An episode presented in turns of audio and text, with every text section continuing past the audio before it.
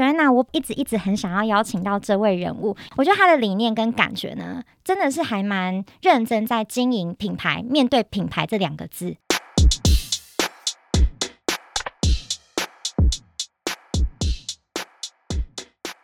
大家好，我是主持人晶晶。大家好，我是主持人 Joanna。欢迎来到隔行如隔山。今天我们邀请到，我真的觉得他做的还不错的一个品牌公关代表顾问 Gaby，欢迎 Gaby。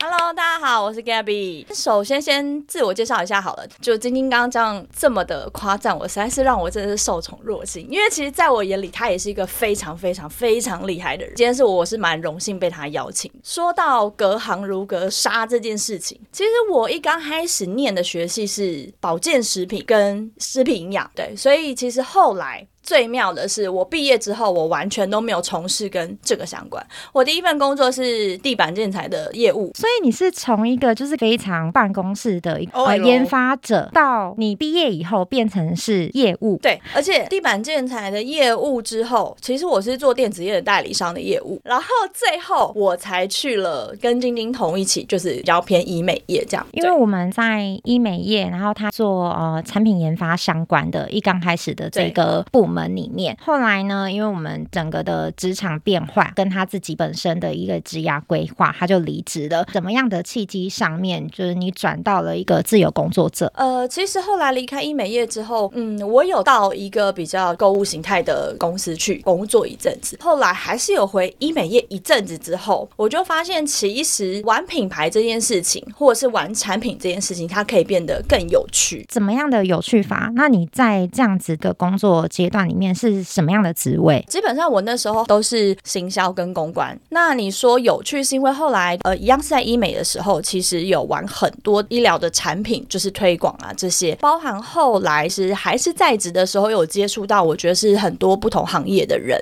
就会有聊到说，哎，行销这一块到底要怎么玩？品牌这一块到底要怎么玩？的确就是有连接上，有试着在比较闲暇的时间开始去接像运动的部分，就慢慢开始之后，大概有。一年半的时间都是先用副业的方式，后来才跳出来自己做自由工作者接案。因为我觉得在自由工作者跟就是面对你有老板这件事情中间，第一集有聊嘛，就是不管像在心境上面，或者是说你有没有收入有蛮大的落差。那我比较想要知道说你在前面的这么多的职业上面都是有人发薪水给你的，是有老板的。最后呢，你跳到自由工作者，关键的点是什么？还有就是以往呢工作上面。你最不能接受你碰到什么样的问题？我觉得你讲到一个很好点，就是以前都是有人付钱给你，但当自己变成是 自由工作者的时候，我真的会说，要走过人才知道。我们都想得很美好，那时候接副业的时候，我都觉得哇，反正好像我的钱够用，而且好像越来越多。结果没想到，我自己以为那时候其实副业其实接的蛮不错的，所以才毅然决然就是把正业给辞掉这样子。结果这真的是噩梦开始。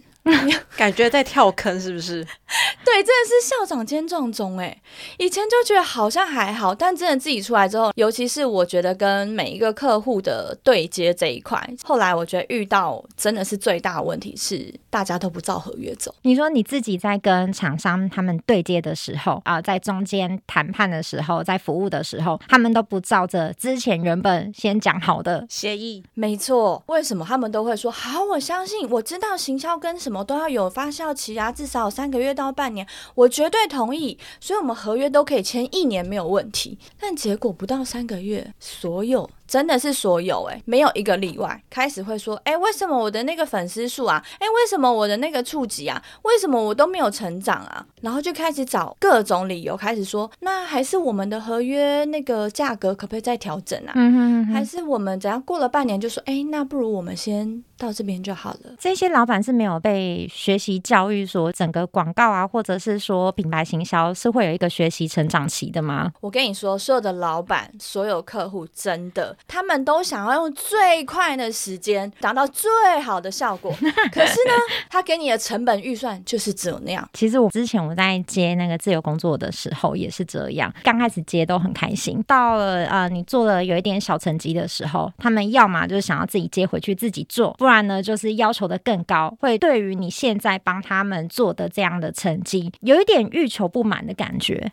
哦，这是真的。我我可以先分享一个例子是，其实刚开始有帮某一家诊所做了，那刚开始其实配合都超好的，然后医生付钱也真的很阿萨里，就是每个月照付。后来他默默的又请了一个人，那我也知道，然后那个人就开始默默会跟着我一起带布洛克啊，一起开始所有的事情。大概过了就是差不多一个月之后，老板就跟我说：“哎，我们合约到今天就好，立刻马上当下叫我交出所有的东西给他们。从此之后，我再也不能进诊所，我的钱也没领到，这么不合理。”哎，等一下，等一下，那个小小字条写一下哪一间诊所，好不好？太夸张了啦！这个真的是很劲爆，他现在还在营业哦。这个我们后面再说，我们后面再说。太夸张了！对，可是你合约没有签，比如说违约金之类的吗？呃，应该这么说有，可是你知道打一个官司啊，我可能要花更多的时间、金钱，所以人家是你知道吗？就是是一个诊所，他已经有本来就有律师在后面去帮他们做专业的一些服务性的那种。我就是讲说，我当然那时候也很气，也觉得说。靠！为什么我的钱拿不回来？怎么样？怎么样？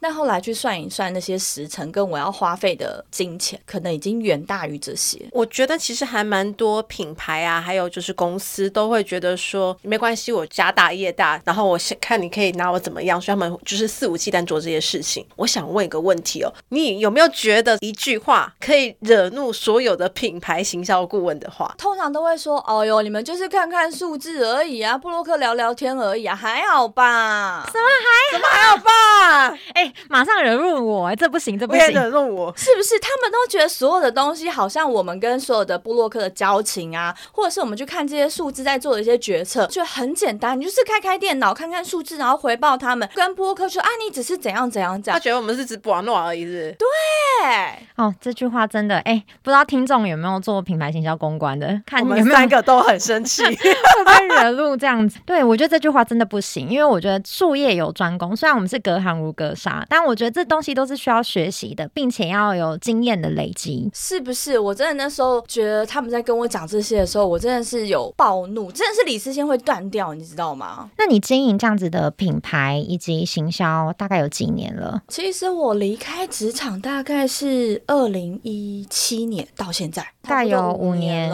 五年的时间。对，大家因为我也是一路看你，我们大概有认识十几年了嘛。是，我觉得你的经营啊，越来越佛系了。那这样子的心境转折点是什么？因为之前其实很常会看到他，不管是啊接品牌的行销啦，或者是自己本身的一些在线上开课这一块，他他很会 promote 自己，然后很会行销自己。但到后期哦，他越来越佛系，变得很自信，然后也没有到低调吗？嗯，也不是低调，我觉得不是。我我觉得你可以来聊聊一下这一块，我的感受就是为什么我会觉得你越来越佛系？有哎、欸，其实应该是说这两年吧，我觉得这两年我自己也感触蛮多。我觉得主要是因为我现在帮我老公做，其实这一两年我觉得花在他身上的时间比花在我自己身上的时间还要多，所以变成说，其实在于这样的状况上，又是夫妻又要工作状况下，其实我觉得在经营的层面上面会有一些些脚步的调整。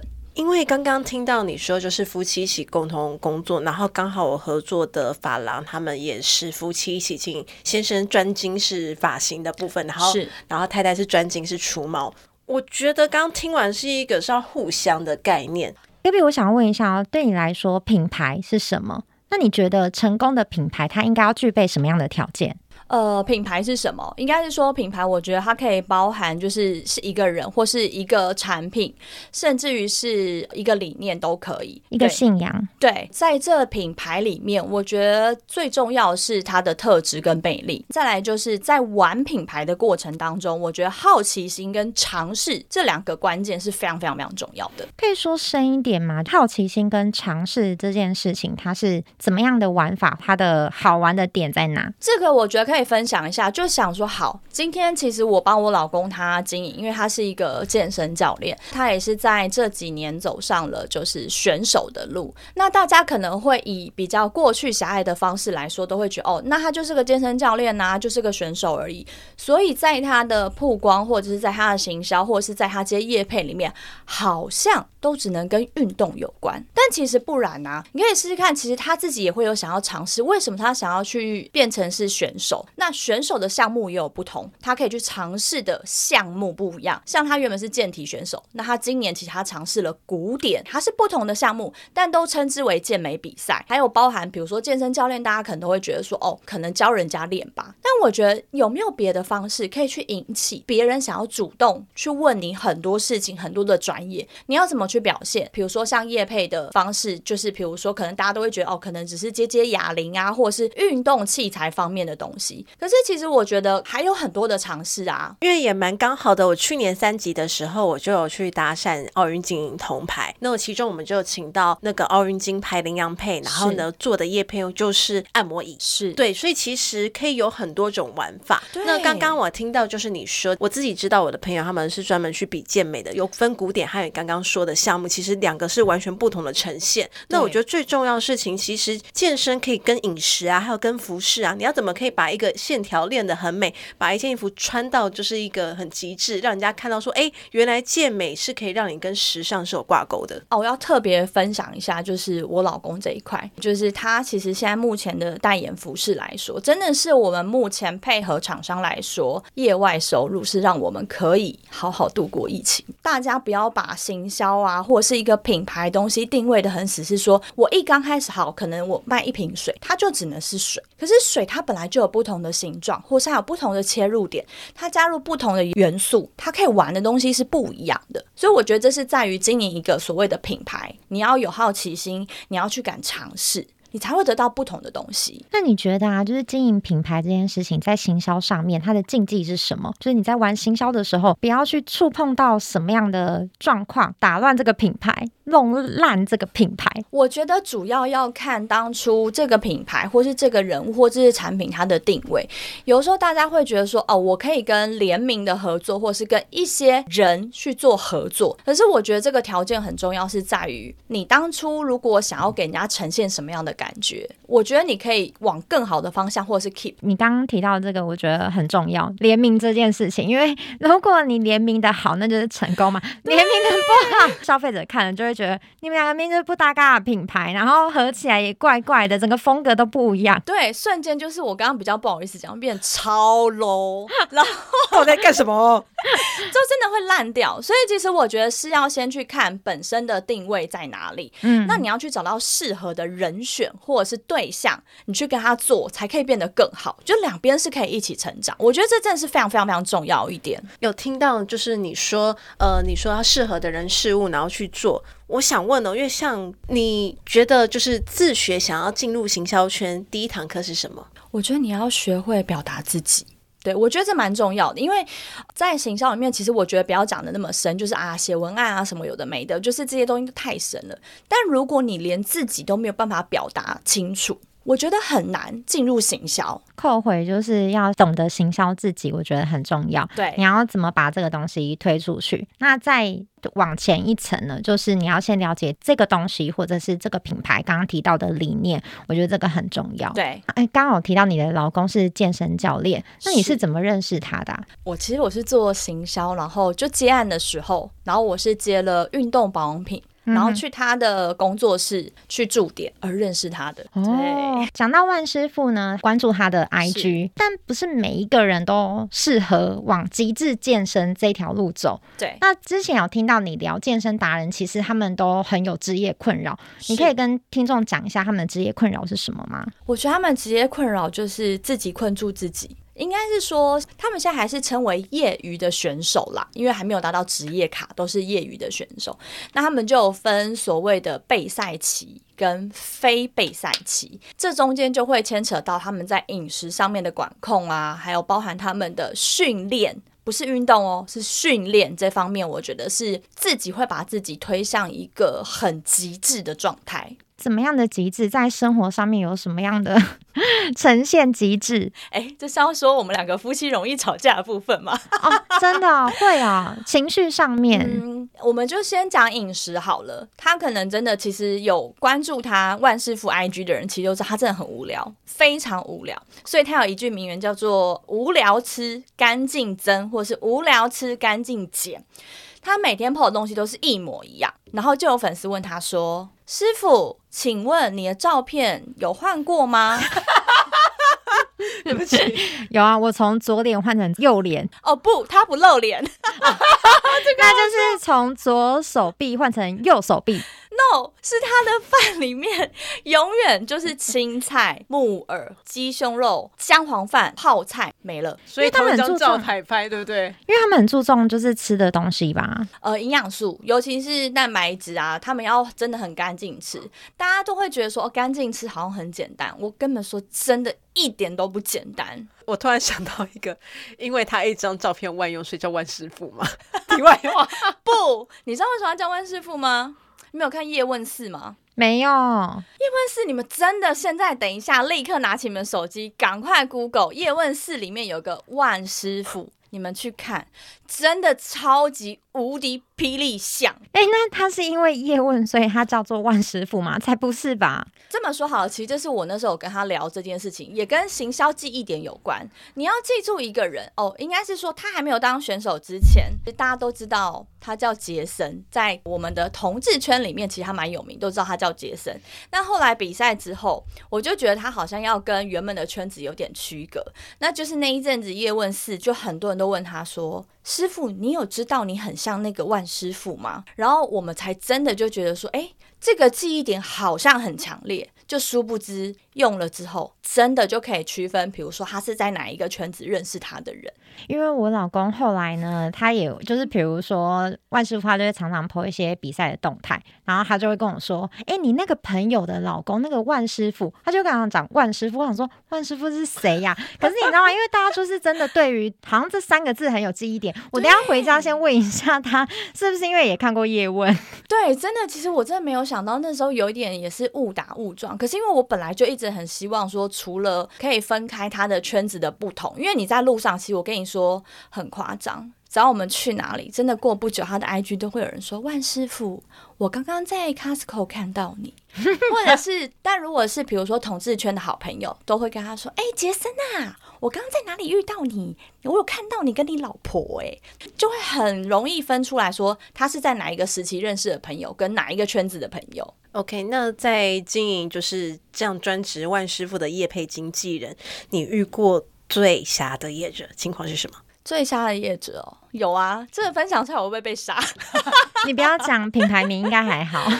其实遇遇过，我觉得两个都是蛮。就是我真的蛮生气的原因，是因为真的是用过河拆桥。基本上，其实跟品牌商在合作的时候，也会针对就是我老公万师傅本人自己去跟品牌有一些协调，包含也会我自己有所谓的企划给他们参考。我记得啦，就是有真的印象最深，都是有两个品牌商是把我整碗断去。什么意思？就是直接用我的企划说是他们的企划，整晚端去，这比抄袭还严重哎！重点是我手上有企划书，但他们都跟别人说那是他们做的，哎、欸，真的很要求哎，是不是？我真的炸开，我就觉得好，再也不合作了。所以你也没有再去捅他们，反正就算了，因为现在两个品牌都还在，哦、又来。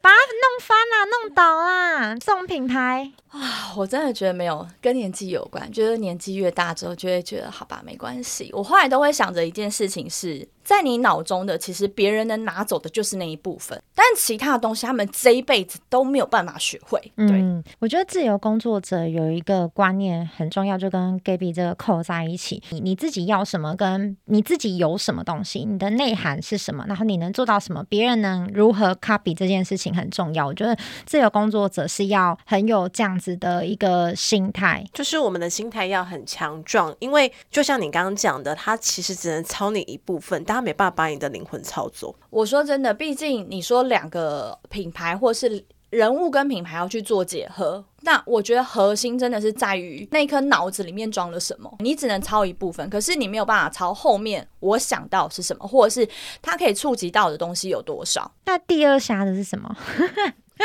我真的觉得其他对我来说现在真的都还好哎。杀价的部分呢？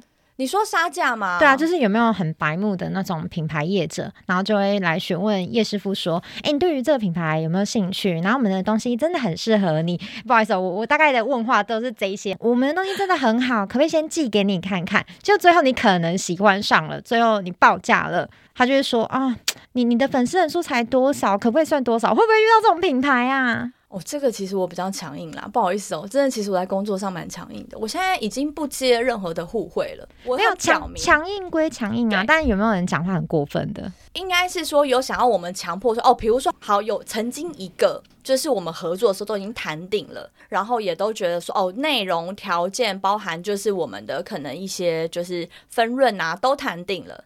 但他最后在我们真的合作的时候，他才突然说，他觉得我们要求的东西太多了。那要么就是我们要再帮他多做什么。我后来就直接跟他说，那没关系，我们不用合作了，谢谢，谢谢再联络。我觉得你跟我超像的，因为我只要遇到一些可能是如果这样的状况，我觉得宁可不合作，因为后面会出现更多问题。因为你现在是终止止血，但是如果硬着要再去接下去的话，有时候会遇到他之后得寸进尺，甚至他会延缓你的货期。这真的牵扯到人性，你退一次，他就会觉得你会退第二次，最后痛苦的就是我自己。那对于你报价上面，其实你本身是有一个公定的价目表吗？哎、欸，等下我要说，我真心的很佛系，蛮多跟他流量差不多，而且我敢讲是因为我太清楚他的粘着度跟他每个月业绩额可以在哪里，所以我。开出去的价格，我真的觉得厂商都会赚回来。我自己在做的话，我其实有一个方式啊，因为我们都是网红经，我觉得分享我们自己做的方式，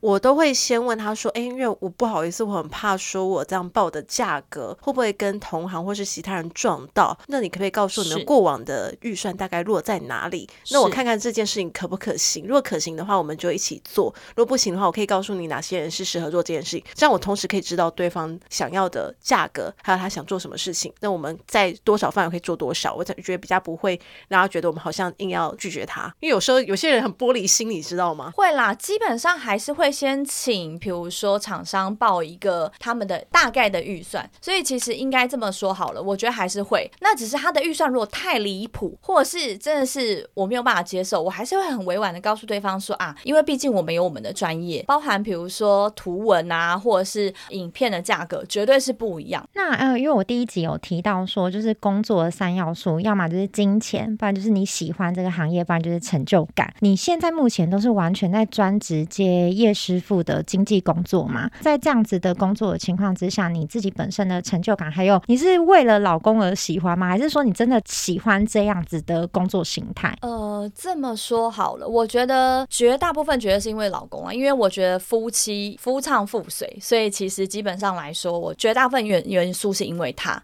其他的部分，当然，因为我之前其实有开过课，我其实陆陆续续中间我也还是有接一些比较零碎的案子在执行。对，那只是我可能就不会那么大肆的宣传或是什。那你说成就感嘛？我觉得成就感真的是来自于厂商，尤其是就是跟万师傅啦。但每年如果我们的就是都可以调整一些额度的话，但是我觉得 成就感的来源，光靠万师傅这个网红，他是养得起你们一对夫妻的吗？要要看你怎么样生活的方式啦，因为毕竟我觉得我们不是那种说啊，真的是大手大脚都没在看价格的。你说如果以夫妻两个来说，在台北生活，其实说真的，其实物价都蛮高的。我觉得应该是至少让我们不太担心，就是吃穿，因为其实疫情的时候他比较辛苦，是他是教练，那健身房是关闭的，所以那时候等于是没有收入来源。我真的觉得还好的是，我们从两三年前就开始。已经把这一块比较稳定。我觉得是前期有好好的经营，后面我们真的算是就比较幸运一点。提到疫情期间，所以你你们也是有被疫情影响。那这样子，你们停断的一个时间点，你们又用什么样的事情来丰富你们的生活？你是说家庭生活，还是指？其实我是想要问说，因为在这三级期间呢、啊，还有在今年疫情这么大爆发这两三年期间，你是怎么做一些 Plan B，或是怎么样的一个计划去 cover？Barbara 们原本不能去健身房的遗憾？如果以健身房来说，他不能训练的话，基本上是在家训练啦。不然我们两个是蛮疯狂，我们两个之前每一天都会去河滨走，我们每一天可以走到两万五到三万。哎，这样子要走大概两个多小时，欸，哎，